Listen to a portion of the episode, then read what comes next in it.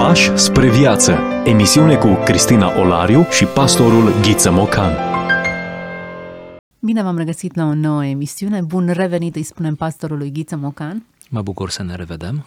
Ne reîntoarcem la un uh, nume pe care noi l-am tot uh, folosit în emisiunile noastre. Chiar am avut serii în preajma acestui nume. Dar pentru că există o noutate editorială, ne reîntoarcem. Iosif Ratzinger. Chiar acesta e motivul. Joseph Ratzinger, uh, fostul papă Benedict al XVI-lea, născut în 1927, decedat în 2022, ultima zi acestui uh, an, nu, nu e așa, nu e prea de mult de atunci, uh, dar motivul pentru care ne întoarcem uh, uh, și ascultătorii noștri să nu fie uh, lezați de asta, pentru că din nou uh, uh se reîntâlnesc cu Ratzinger, deși ar trebui să fie o plăcere, uh, Uh, e această apariție editorială. Am în mână această carte, uh, să o și prezentăm pentru cei care ne privesc. Ce este creștinismul? Da? Un testament spiritual. O carte unică. Bine, fiecare carte e unică. Aceasta are însă o istorie mai uh, aparte, în sensul că nu e o carte scrisă efectiv de la prima până la ultima pagină de către Ratzinger, ci este mai degrabă uh, o colecție de discursuri alocuțiuni, uh, prelegeri pe care uh, Ratzinger le-a ținut uh, în diferite circumstanțe, pe diferite teme și care ce au în comun sunt toate rostite după anul 2013. Bun, dar ce s-a întâmplat în 2013? Păi în 2013, undeva pe la mijlocul lunii februarie, Joseph Ratzinger își dădea demisia din funcția de papă al Bisericii uh, romano-catolice uh, și faptul acesta, nu e așa, uh, aproape fără precedent, trecuseră vreo șapte secole de când s-a mai întâmplat asta, uh, faptul acesta a zguduit lumea catolică și nu numai, iar după momentul acesta se va fi retras și va trăi în retragere, cum bine știm, în, într-o mănăstire în apropierea Romei, eh, până la sfârșitul vieții, o vârstă înaintată, cum ziceam, anul 2022. Ei bine, în anul 2022, chiar în anul uh, morții sale, împreună cu unul dintre secretarii lui, s-a uitat peste ce a scris el, ce materiale a, a adunat el în acest răstimp, când nu mai era papă. Între 2013 și uh, 2022.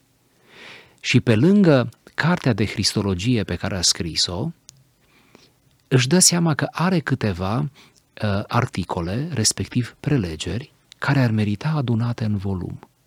Prin urmare, Ratzinger însuși a selectat din propria bibliografie aceste materiale, s-a alcătuit un volum care, uh, prin porunca lui, nu s-a publicat decât după moarte. Asta a fost dorința lui să apară după ce el va pleca din lumea aceasta.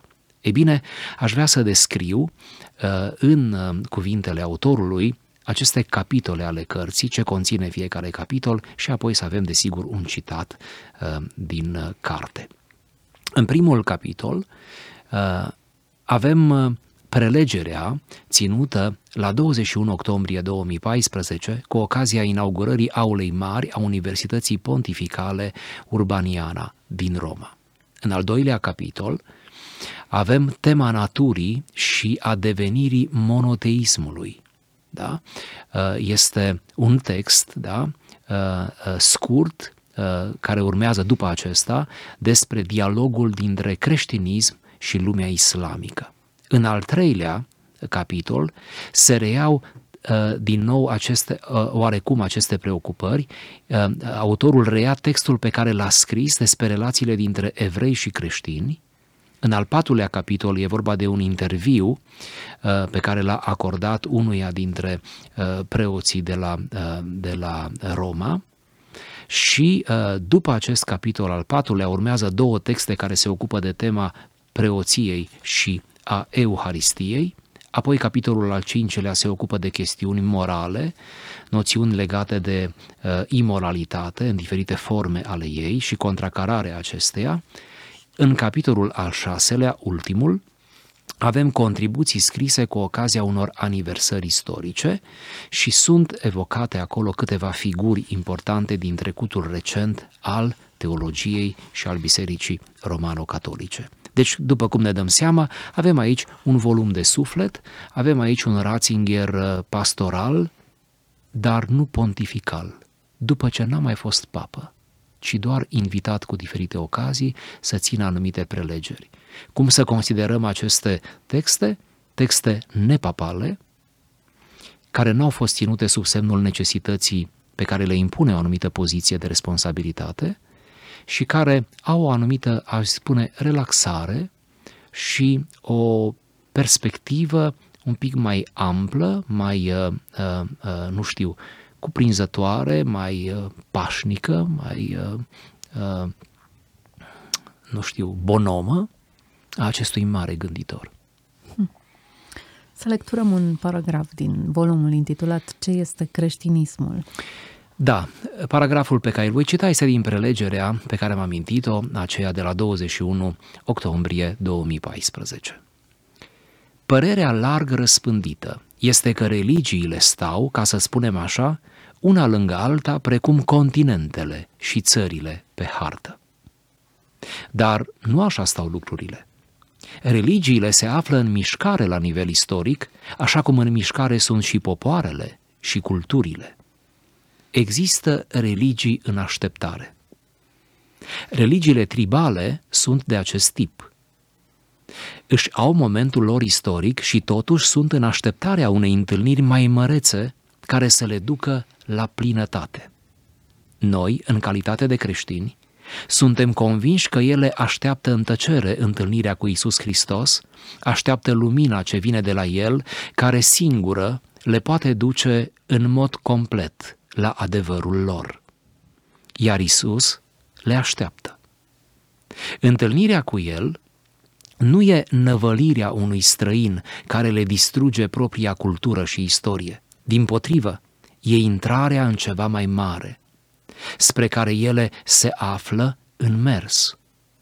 Ca atare, această întâlnire e întotdeauna și purificare și maturizare. De altfel, întâlnirea este întotdeauna reciprocă. Hristos așteaptă istoria lor, înțelepciunea lor, viziunea lor asupra lucrurilor. Astăzi vedem tot mai limpede încă un aspect.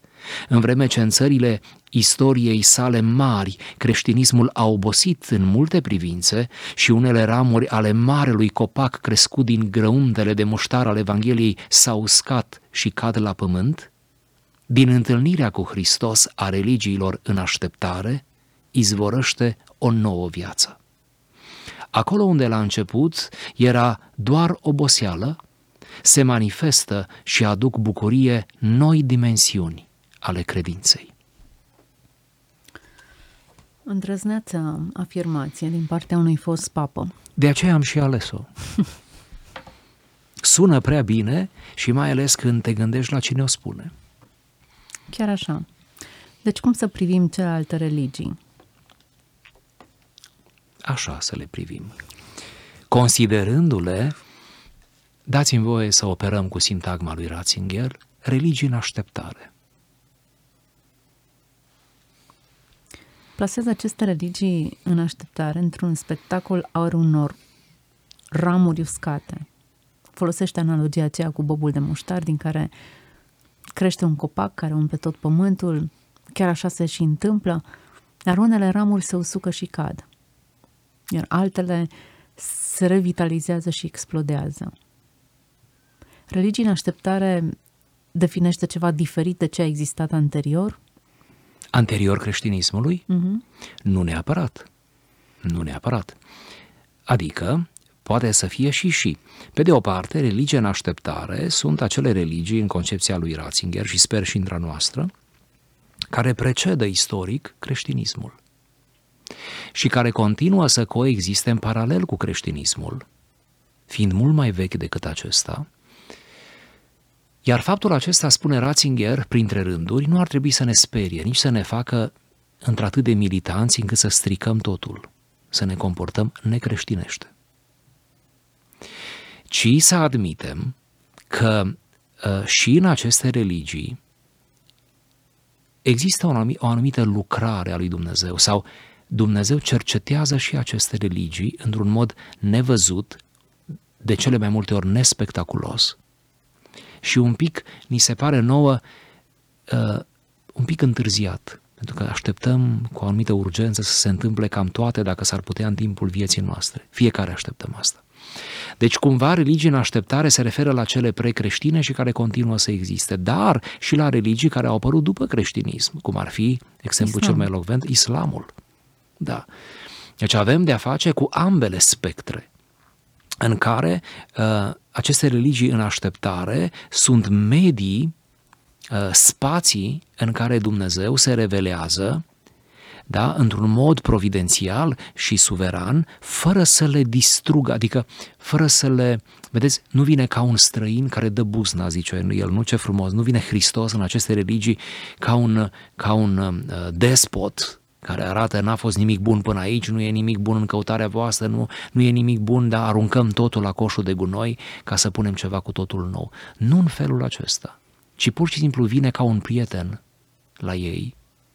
Ce exercițiu trebuie să facem noi ca și creștini să credem asta, că vine ca la un prieten, ajutându-l pe prietenul neputincios, religia în așteptare, care s-a trudit cu rezultate nesemnificative, insuficiente, să-l ducă spre împlinire, spre sensuri mai înalte. Hmm. Noi, în calitate de creștini, suntem convinși că ele așteaptă în tăcere întâlnirea cu Isus, vorbește de religii. Așteaptă lumina ce vine de la El, care singură le poate duce în mod complet la adevărul lor. Iar Hristos le așteaptă. Prin urmare, aceste religii care sunt în așteptare, asta este scopul așteptării. Le așteaptă pe Hristos. Dacă ne gândim da. la iudaism, de pildă, Sigur Chiar dacă o fac așteaptă. în mod inconștient, adică, adică tot ce se spune aici e din perspectiva creștină. Să ne înțelegem, evident că dacă mergem să întrebăm un islamic, nu va spune că îl așteaptă pe Hristos, un, un, un, un evreu ortodox nu va spune asta, nu? Un budist nu va spune asta. Îl așteaptă pe Mesia, în sensul înțelegerii Evident, lor. evident, dar nu Hristosul creștin. Da? Și atunci, uh, uh, iată ce interesant, Uh, Ratzinger vrea să spună că Dumnezeu e mai mare decât toate limitările omului din punct de vedere strict religios, adică omul nu poate să vadă decât atâta cât poate să vadă, dar Hristos e mult mai mult. Da, și nu vine ca un străin, ca un despot, ca un cotropitor. Cu siguranță. Cum am putea să judecăm noi religiile acestea străine? Dacă mă gândesc bine la afirmațiile pe care Apostolul Pavel le făcea în roman, dacă nu mă înșel, vorbind despre cel fără lege care va fi judecat fără lege, în sensul în care fiecare dintre noi avem un parcurs înspre Dumnezeu și vom fi ne, ne va fi evaluată credința noastră în funcție de cât am primit, ni s-a revelat, am descoperit, iar acești oameni care trăiesc în culturi, în religii, în așteptare, în, într-un nivel de informație și de revelație diferit, n-ar trebui să fim atât de necruțători cu ei. Asta e și concluzia mea nu doar în lumina acestui paragraf, ci și a altor lecturi, ba chiar și în urma lecturii Scripturii în spiritul ei, nu numai în literă, ci în spirit. Uh, cred că până și textele Noului Testament, unele dintre ele, unul e cel invocat deja aici, ne sugerează măcar, ne îndeamnă uh, să credem într-o anumită lucrare pe care o face Dumnezeu în chip nevăzut, providențial, chiar și în uh, în aceste spații religioase total diferite de mediul creștin, de creștinism, total diferite. Dacă Dumnezeu umple pământul într-un anumit fel, am zis într-un anumit fel, dacă revelația lui este până la un anumit punct și o revelație generală, nu doar una specială în Hristos, ci și generală totuși. Deci dacă admitem această acest binom al celor două tipuri de revelație a aceluiași Dumnezeu, atunci măcar revelația generală îi atinge măcar într-o oarecare măsură pe toți. Am zis pe toți. Sigur că trebuie să fim prudenți cu formulările ca să nu cădem în, în în uh, erori de tot felul și să, poate chiar în erezie până la urmă, da. Să... Ne e teamă de compromisuri doctrinare. Da, Tocmai ne... de aceea suntem așa da, de intransigenți cu da, ceilalți. Dar trebuie să fim atenți, în același timp să nu fim, nu fim atât de atenți încât să, să ne uh, rigidizăm, nu? Să, ne, să devenim reducționiști. Cred că trebuie să sezizăm exact unde e pericolul. Există o reticență, poporul Israel care era chemat să se închine singurului Dumnezeu și care nu trebuia să cocheteze cu niciun alt zeu creștin. Idolatria era păcatul capital. Dar a privi pe străin sau a te raporta corect la străin, la cel care e altfel decât A încercat să-l înțelegi. A încercat să-l înțelegi, a încercat să comunici cu el, a încercat să vezi da. care sunt punctile și elementele. Asta nu e un compromis. Nu e un compromis. Eu nu compromit credința, valorile. Sigur nu renunț la, la principii, ci doar mă apropii de cel pe care Biblia îl numește aproapele meu. Sigur. Alteritatea. Exact. Alteritatea înțeleasă corect nu ne smintește deloc. În sensul că mă gândesc că noi amândoi și mulți dintre cei care ne ascultă au avut interacțiuni pe diferite teme, în diferite împrejurări, cu un musulman sau un budist sau un ateu sau un uh, hindus, da? Uh, și uh, cred că a fost ok, adică, adică nimeni n-a rămas cu leziuni, n-a rămas cu leziuni, mă refer, uh, ideologice sau cred că a fost în regulă. Și cred că poate fi în regulă, iar dacă uneori discuțiile despre religie cu aceste religii sau altele pot fi un pic mai contundente, nu, mai polemice, nicio problemă. Pot să fie, adică ar trebui să ne învățăm să putem duce asta, și unii și alții. Uh, noi însă suntem uneori departe de subiect, adică privim ca spre ceva ce nu ni se poate întâmpla, dar nu, în, în epoca aceasta globalizantă în care trăim, viața ne aruncă în diferite contexte, inclusiv de tipul acesta, ceea ce e bine. Dar noi suntem așa de nepregătiți uneori pentru asemenea întâlniri interreligioase, uh, uh, pentru că nu suntem în stare să jucăm cum trebuie la o scară mult mai mică, la întâlnirile dintre confesiuni, adică din interiorul creștinismului. Aș spune că sunt două paliere, dacă îmi permiteți. Întâi ar trebui un pic să ne obișnuim în, în cantonamente, în meciuri amicale, între ghilimele, interconfesionale. Pentru ca apoi să fim capabili să dialogăm, am zis să dialogăm, nu să ne predăm, nu să ne schimbăm religia, da? Să dialogăm cu celelalte religii. Iar dacă nu avem ocazii să o facem uh, în fapt cu cineva care este trăitor într-o altă religie, nicio problemă putem să o facem citind materiale, cărți despre, da? mărturii. Uh, nu vă ascund faptul că mm, în ultima vreme am citit vreo două mărturii, dintre care una e scrisă de cineva care trăiește în România, care s-a convertit la islam. Ambele sunt despre convertiri la islam, din creștinism la islam.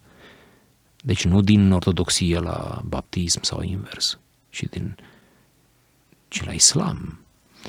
Și am citit de aici, nu, nu mai sunt români, dar nu contează, despre convertiri uh, interesante la budism, de exemplu.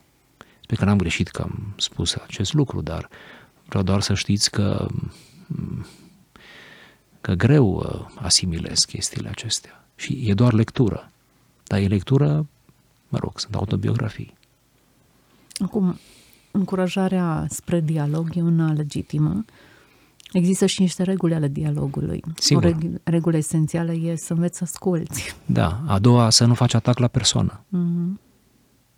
Iar noi românii greu ne stăpânim. Cum am putea, fără aroganță, fără pretenția că le știm pe Sigur. toate, să dialogăm cu celălalt în încercarea de a-l înțelege și de a-l așeza pe această harta lumii ca o persoană de care Dumnezeu se ocupă și de care are grijă să-i se descopere. Bine spus, Dumnezeu se ocupă chiar dacă nu neapărat prin mine.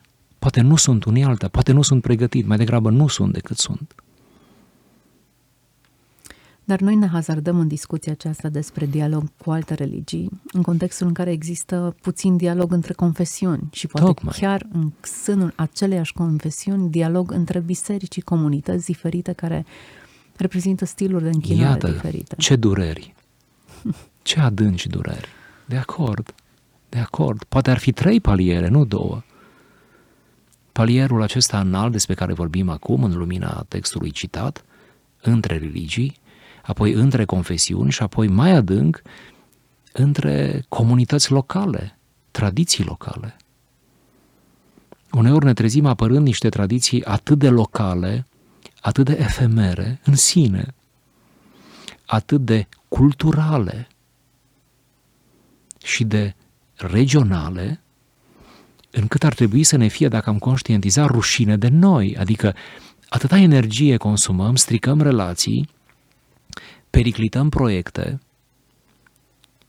uh, sfidăm parcă împărăția lui Dumnezeu fără să vrem, pentru că suntem de un subiectivism uh, exacerbat, uh, ne dovedim atâta de limitați.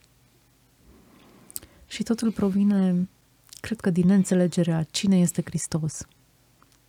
A felului în care El se descoperă, se revelează în fiecare generație, cultură, trib, conform voii sale suverane. Da. Totul pornește de la o înțelegere greșită a, a ființei lui Dumnezeu și a Cristologiei, cum mai vorbeam pe aici. Um, parcă, parcă aici stă marele, marele neajuns. Nu reușim să, n-am reușit să prindem esențialul și atunci uh, gravităm cumva și ne tot uh, învârtim într-un cerc fără sfârșit uh, până când amețim în, în, în, în zone profund marginale, profund marginale, culturale, confesionale, etc. Da, Ratzinger spune că întâlnirea aceasta e întotdeauna purificare și maturizare. Vorbește despre întâlnirea dintre două culturi, două, două religii diferite. Sigur. Întotdeauna purificare și maturizare. În ce măsură sau cum se întâmplă purificarea aceasta? Să nu ne facem că nu observăm. Ratzinger în subtext uh, transmite și această idee pe care ar fi bine să o asumăm în mod matur, că fiecare religie sau orice religie uh, are în, în ea ceva bun.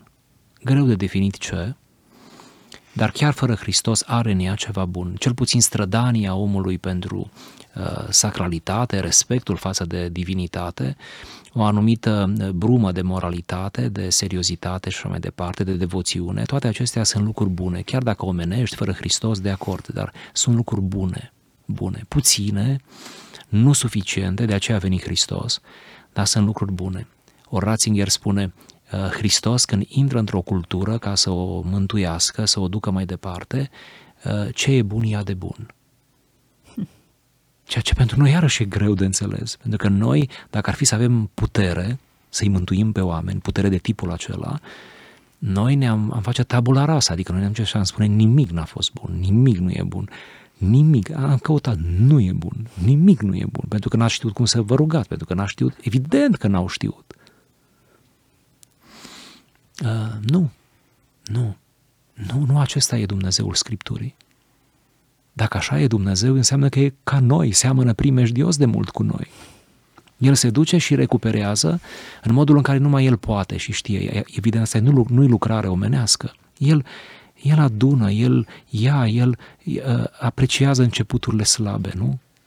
Și le, le dă o anumită continuitate, dezvoltare. Da, interesant. Interesantă modalitatea în care Hristos se apropie de oameni. Bate la ușă, pășește discret, deși are puterea să intre prin orice pereți și să sfărâme orice bariere.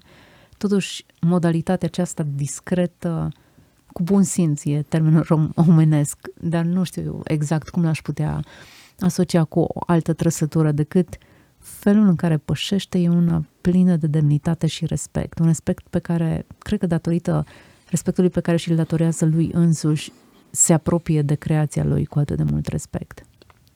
Simon Weil, una dintre marile gânditoare uh, ale secolului 20, filozof creștin, spunea că marea problemă a creștinismului, marea problemă, piatra lui de încercare, uh, este discreția Dumnezeului lui, a creștinismului.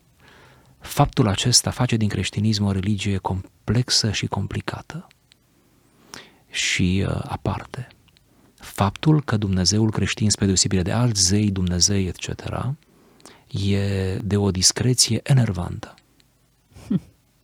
Și fascinantă și irezistibilă în aceeași Da, măsură. și greu de, nu? greu de înțeles, greu de nu promovat. poți să iubești decât în prezența acestei discreții și acestei libertăți pe care o acorzi celuilalt. Dragostea coexistă cu respectul și demnitatea. Sigur.